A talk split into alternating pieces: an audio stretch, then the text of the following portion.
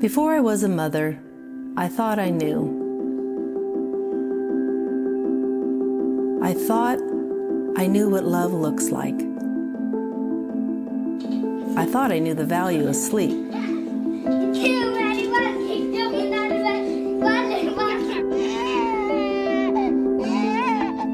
I thought I knew the sound of success. Before I was a mother, I thought I knew the beauty of a prayer, the potential of my joy, the length of my patience.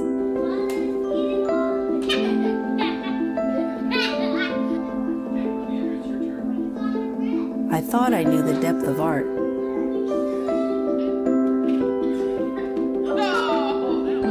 The soul of laughter. The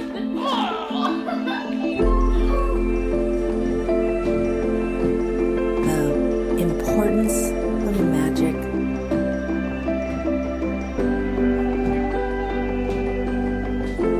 Before I was a mom, I thought I knew the stress,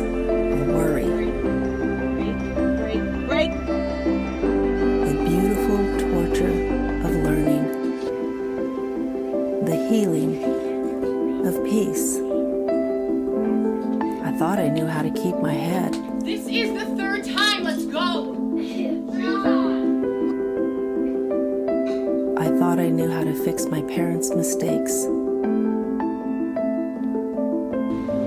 I thought I knew how to be a cool mom. Before I was a mother, I thought I knew. But now I realize I had a lot to learn. And you were teaching me the whole time, even before I was aware of it. You were welcoming me into the sisterhood of mothers. A calling as old love itself.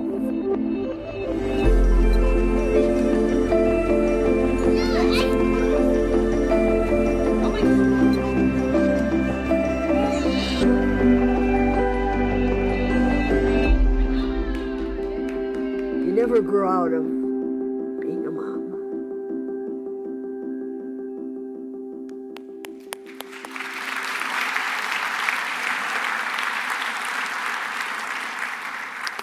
Hey, good morning, everybody. And all you folks across the street joining us online, wherever you are, I want you to grab a Bible and go with me to the Old Testament book of Proverbs. And when you get there, find chapter 31. That shouldn't be too difficult. That's the final chapter in the book of Proverbs, chapter 31. And while you're turning there, let me just tell you that, you know, I was thinking this week, over the past several weeks, we have really spent our time talking about some very serious and sobering issues on the weekends as we've opened our Bibles to study together. We really began that in that sermon series called Dear Church that was based on Revelation chapters 2 and 3 and the letters that Jesus sent to seven churches located in Asia Minor. He dealt with some very serious issues in those letters, very sobering. And then we've continued that on in this current study we're involved in called Urgent. You know, we're involved in a study looking at the four one chapter letters in the New Testament. That's 2 John, 3 John, Jude, and Philemon. And we've talked about some serious issues there. Last week we looked at the book of Jude and we talked about a message called the urgency of responsibility. We're using the title urgent because there's an urgent message in each one of those letters.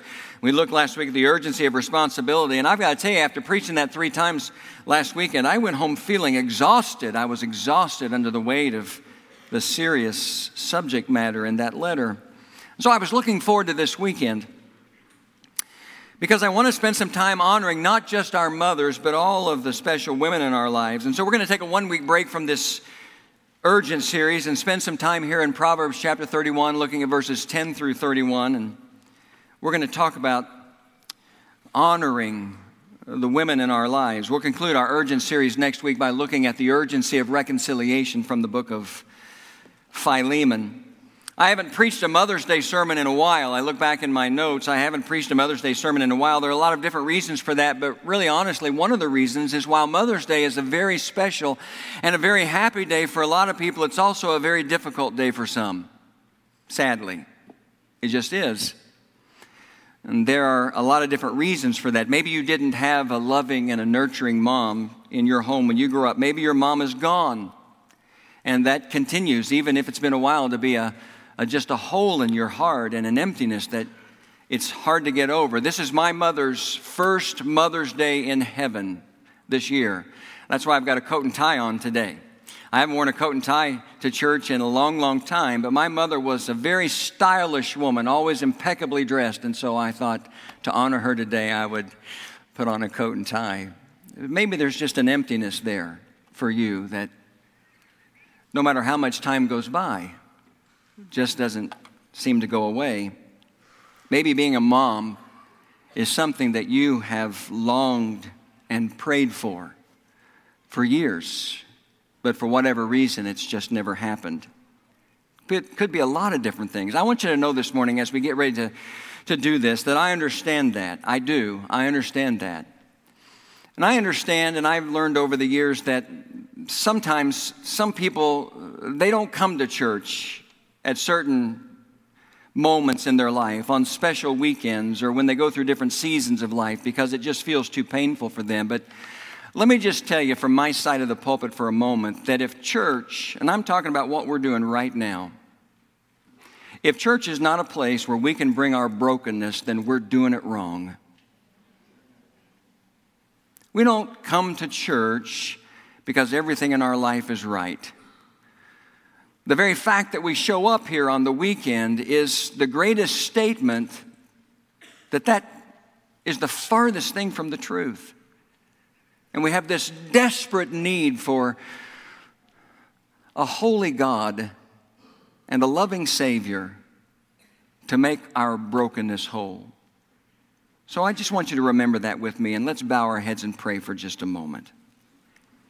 And Father in heaven, I thank you for the chance to be here today. I thank you for open Bibles in front of us. I thank you for the opportunity to, to spend some time looking at your word. We're thankful for our mothers today. We honor them, whether they are with us, maybe even in this service, or whether they are with you. Maybe even if they've been gone from us for a long time. We honor them, we celebrate them, we thank you for them. And I pray, Father, for every wound or every hurt or every disappointment that might be magnified on Mother's Day. And I pray that we would find in those kinds of moments that your word is true, that your grace is sufficient to meet our every need. And we count on that this morning. And we ask all that in Jesus' name. And everyone said, Amen. All right. As I said, we're going to spend some time in Proverbs chapter 31 today talking about a noble or virtuous woman. And so, if you've got your Bibles open there, let's not waste any more time. Stand with me wherever you might be in reverence and respect for God's word, like we always do. And I'm going to read Proverbs chapter 31, beginning in verse 10, and I'm going to read all the way to the end of the chapter. A wife of noble character who can find? She is worth far more than rubies.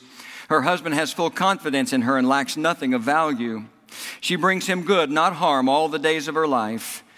She selects wool and flax and works with eager hands. She is like the merchant ships bringing her food from afar. She gets up while it's still dark. She provides food for her family and portions for her servant girls. She considers a field and buys it. Out of her earnings, she plants a vineyard. She sets about her work vigorously. Her arms are strong for her tasks. She sees that her trading is profitable and her lamp does not go out at night. In her hand, she holds the distaff and grasps the spindle with her fingers. She opens her arms to the poor and extends her hand hands to the needy. When it snows, she has no fear for her household, for all of them are clothed in scarlet. She makes coverings for her bed. She is clothed in fine linen and purple. Her husband is respected at the city gate when she, where he takes his seat among the elders of the land. She makes linen garments and sells them and supplies the merchant with sashes. She is clothed with strength and dignity. She can laugh at the days to come.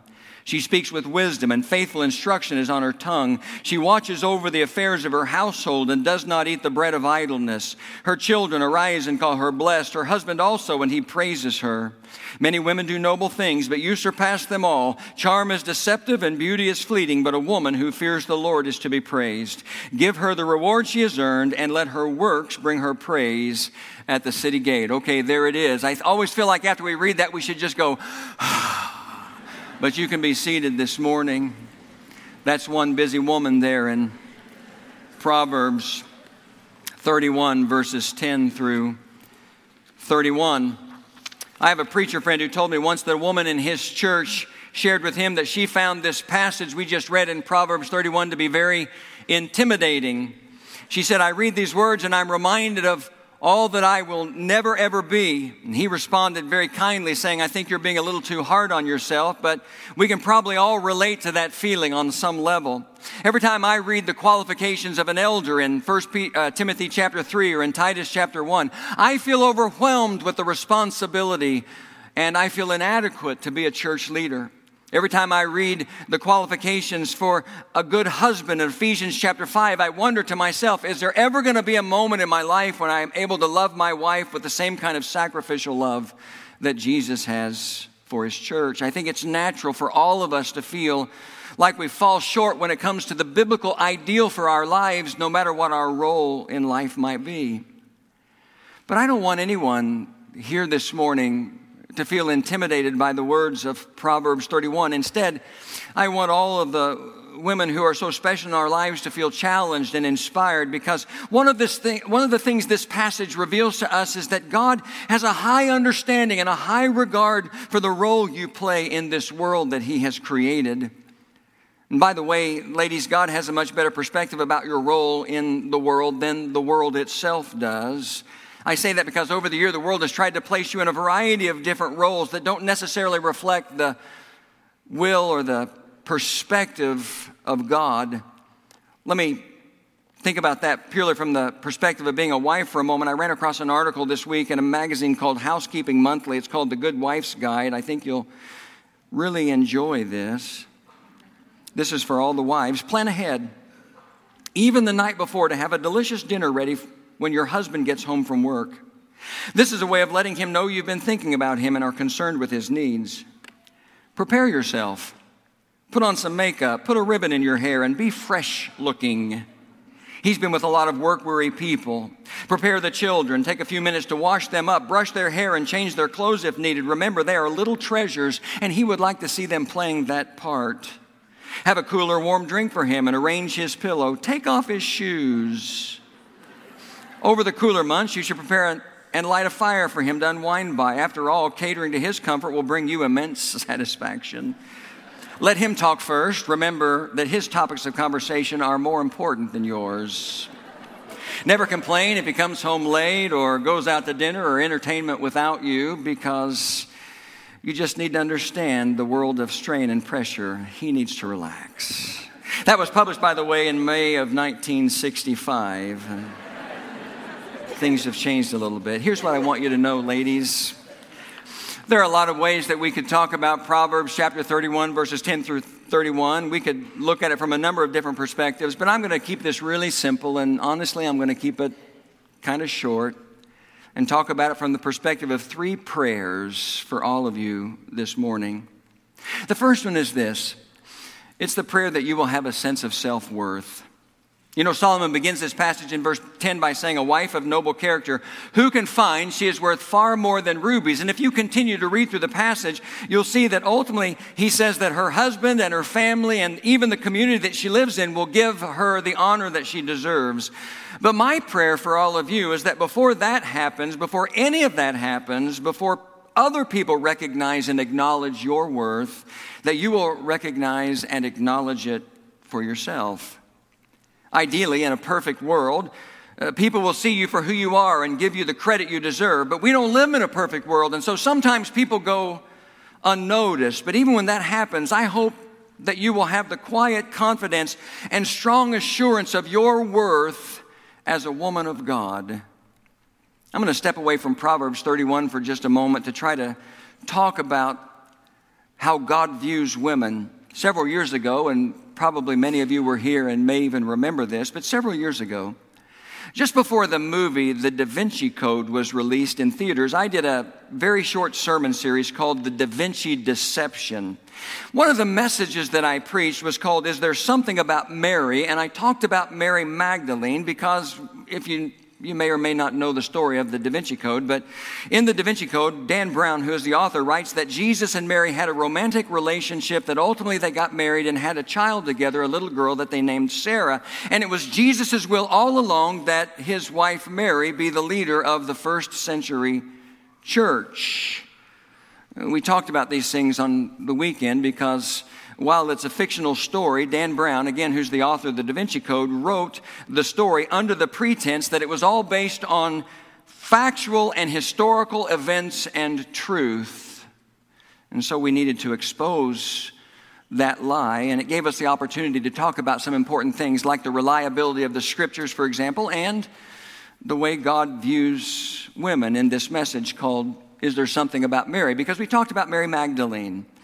There's no passage of scripture that you can turn to this morning that gives us a full and complete story of the life of Mary Magdalene. You have to kind of study through the gospels and then you even even then you just get some glimpses, but there are three things that I would note about Mary Magdalene. First of all, you know, there's this, there's this common belief that Mary Magdalene was a prostitute, but that is just a thing that was added to her life later in history. That's not something that really has a biblical foundation. What we do see in the Bible is that she was a woman who was possessed by seven demonic spirits, if you can even imagine what that could have been like.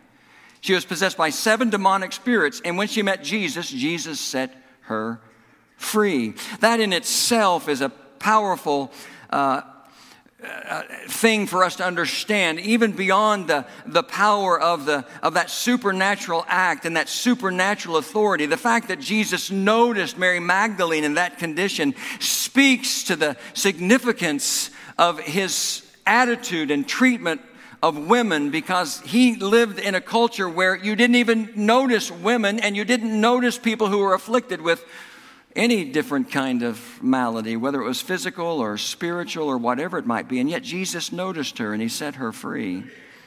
After that, the Gospels show us that she became one of Jesus' most devoted followers. She was a part of his inner circle of people that traveled with him, who supported him. And the scriptures teach us in the Gospels that she was faithful to Jesus all the way into the end of his life. The Gospels tell us that she was at the cross where Jesus died to the very end, and she was at the tomb early on Sunday morning. And so, Mary Magdalene's life is just one example of how God values women. And I say that because I've always told you in the past that if you want to know what God is like, all you have to do is look at Jesus because Jesus reveals to us the heart and the reality and the truth of God. Now, here's the deal over the years, the church hasn't always upheld the ideal that Jesus demonstrated toward women during his ministry, women like Mary Magdalene. But that doesn't change the truth that God honors and values and esteems women. And there's no question that women play an incredibly important and prominent role in God's church and in God's kingdom. Honestly, the way Jesus treated women in his day and age during his vocational ministry was countercultural. There was a common rabbinic prayer that was prayed in the first century that began with these words literally Blessed art thou, O God, who did not make me a woman. That's a prayer that Jewish rabbis would pray. And there was actually a group of rabbis that were so committed to not talking to or coming in contact with women for fear that they would defile them, that they wouldn't even look at women. They actually made a vow that they would go through their lives without allowing their eyes to rest on a woman. And if they were walking down the street and out of the corner of their eye they saw a woman come into view, they would close their eyes and continue walking until they were certain that she was out of their line of sight. They were actually called the bruised and bleeding rabbis, by the way. You can't make that kind of thing up. And it's into that kind of a culture that Jesus came and treated women with a dignity and respect that they had never, ever received before. You see that, for example, again, in the brief glimpses we get into the life of Mary Magdalene with regard to Jesus because he never ignored her and he never marginalized her. I can tell you from a personal experience that I learned a long time ago just how important women are in the local church. Women have always played prominent roles of leadership and service in every church I've ever served. In fact, I learned a long time ago that if there was something I really needed to get done, I needed to get a woman involved. Historian Robin Fox writes It's highly likely that women were a clear majority in the early church, and that hasn't changed today.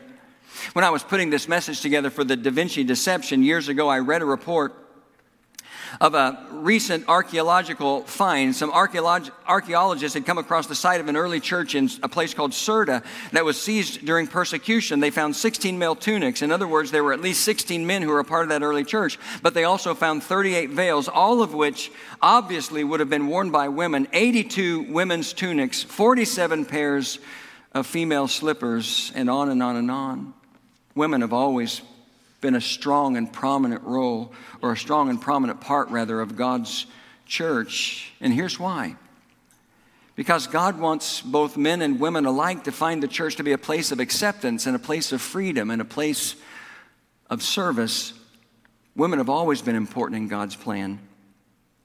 As I mentioned, with regard to Mary, it was women who were at the foot of the cross when all of the men, when all of his disciples had run off for fear into the darkness while Jesus was suspended between heaven and earth, dying on a cross. It was women who were there at the foot of the cross.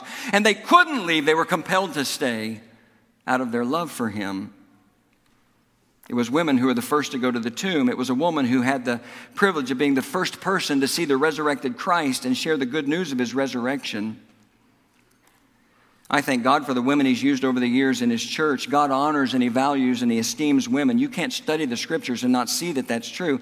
And so much of that can be traced back to the life of Jesus because, as I mentioned, the way Jesus treated women during His ministry was countercultural. And if you want to know what God is like, you just have to look at Jesus. Paul wrote in Galatians chapter 3, verses 26 through 28, these words. He says, You are all sons of God through faith in Christ Jesus. For all of you who were baptized into Christ have clothed yourself with Christ. There is therefore, excuse me, there is neither now Jew nor Greek, slave nor free, male nor female, for you are all one in Christ Jesus. Just because the Bible describes God as our Heavenly Father doesn't mean that He's more like men necessarily than He is like women. Does God value men more than God values women? No. Does God like men more than God likes women? No. Does God like action movies with Russell Crowe more than he likes romantic comedies with Sandra Bullock? Yes, of course he does. That's just common sense and good taste. But there's no theological significance to that. You can't read the Bible and not see that God values women. And listen to me, it doesn't matter whether they are single or married or mothers or whatever. And my prayer for all of the women who are so special in our lives today is that you understand and find your self worth in that fact, regardless of your relationship status or your role in life. You are God's unique creation, and He loves you and He needs you to accomplish His mission in the world. He always has. The second prayer that I have down here for the women who are so special in our lives is that you can laugh at the days to come. That's exactly what Solomon says about this virtuous or noble woman he describes in verses 10 through 31. If you look back at Proverbs 31 25, this is what it says about this woman. She is clothed with strength and dignity. She can laugh at the days to come. That's the way it's rendered in my NIV Bible. In the New Living Translation, it says, She laughs with no fear of the future.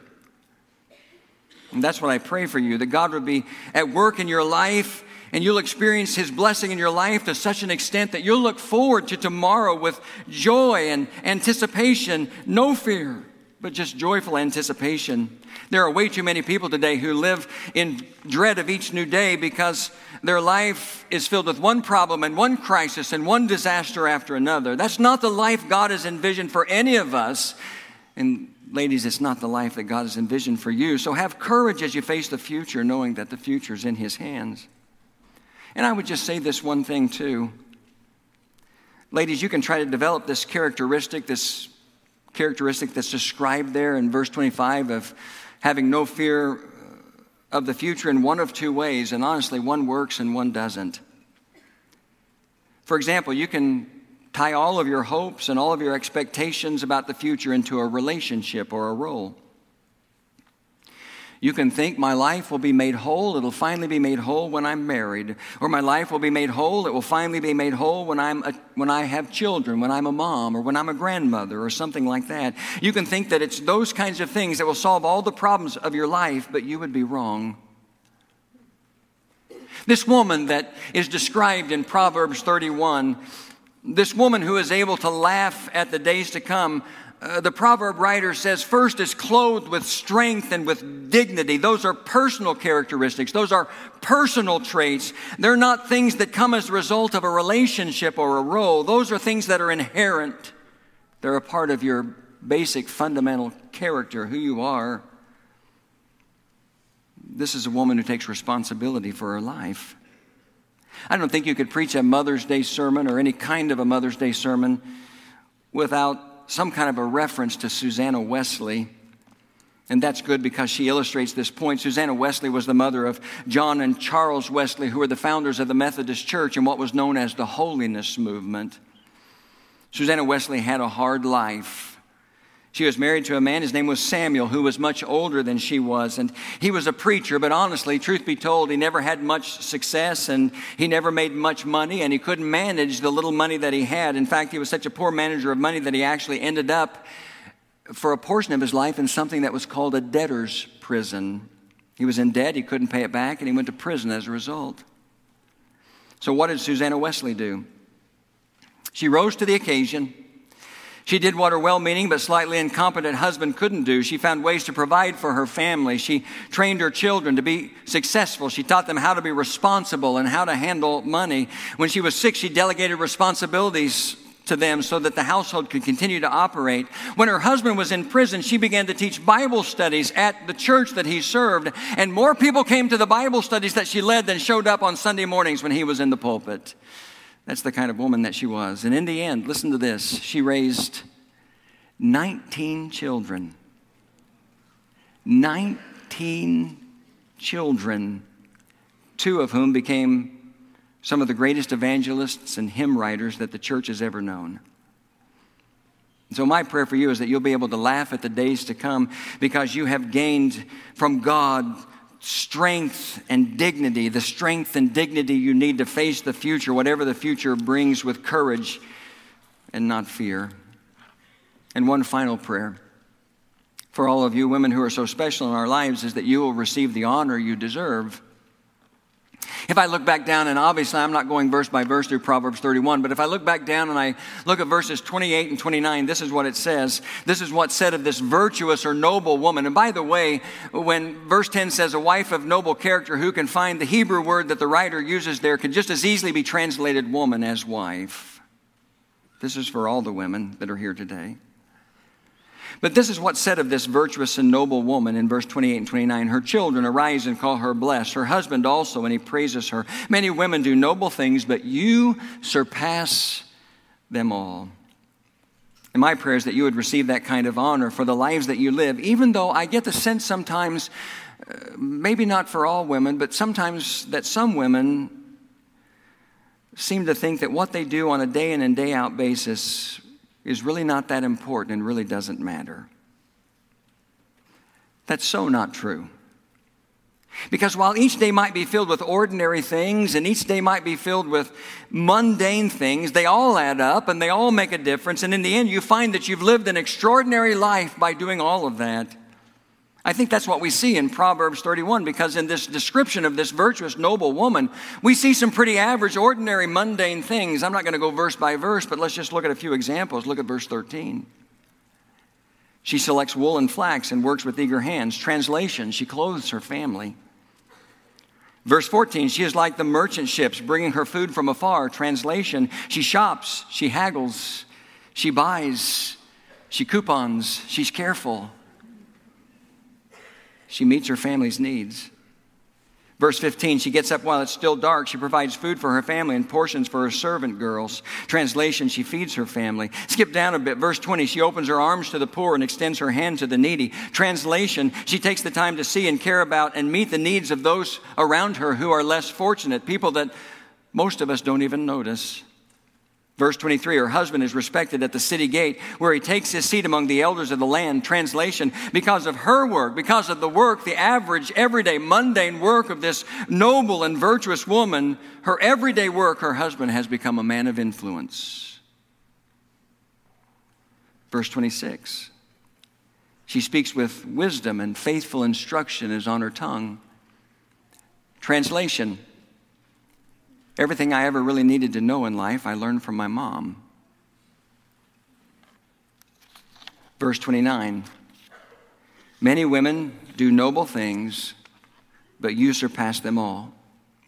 Translation Whether you know it or not, whether you believe it or not, this virtuous, noble woman becomes a person of influence herself.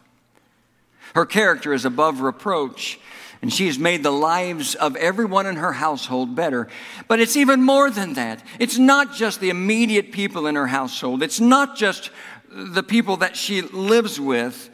I know that the book of Proverbs is a part of the Old Testament, so it was originally written in the Hebrew language, and that the New Testament was written in Greek. But in the Greek language of the New Testament, there's a word for household uh, that uh, is, finds its origin in this Greek thought. It's the word oikos, and it's the thought of the sphere of your influence. It's the thought of the network of your life, all the people that you're involved in. And so here's the reality this noble woman who surpasses them all is influential with everyone she meets, everywhere she goes. Everyone is better for knowing her. I hope something that we've talked about this morning from the perspective of Proverbs 31 has struck a chord with you and spoken to your heart. I hope that you know how special you are. For many years, the musical Rent was the most popular show on Broadway. It was a story who, that followed the lives of some young artists who were struggling to make it in New York in the days when the AIDS crisis just began and was claiming the lives of many young people. Without question, the most enduring song from the musical is the song Seasons of Love. And there's one line that stands out above the rest in the song, and it's the line 525,600 minutes. How do you measure a year? How do you measure a life? How do you measure the life of a, of a woman or a man? How do you measure significance? And when you listen to the song, it reminds us that lives are measured in days and days are measured in moments and moments add up to something and they add up to something special when they're offered in love first to god and then to all the people that are around us that are so special to us and being everything that God created you to be is about recognizing those moments and making the most of them because they matter. Even sometimes when you think that they're just average, ordinary, and mundane. But a meal served or missed matters to someone who's hungry. A phone call made or unmade matters to the person who's waiting on the other end of the line. An act of kindness done or undone matters to the person who needs help. A word spoken or left unsaid, a smile offered or withheld, a check written or held back, an invitation to church ventured or stifled, a conversation begun or never had. These things matter because there's a person on the other end of those transactions. There's a relationship that's either nurtured or stifled. There's a life or a community that's either being enriched or diminished by what you do every moment of every day. And my prayer is that in whatever role you find yourself in, single, single again, single mom, married, divorced, mom, grandma, widow, that you would know how much God loves and values you, and that you would bring your heart to Him and everything in it and know that He'll meet you with the grace that you need to go on. And be reminded of how much you're loved.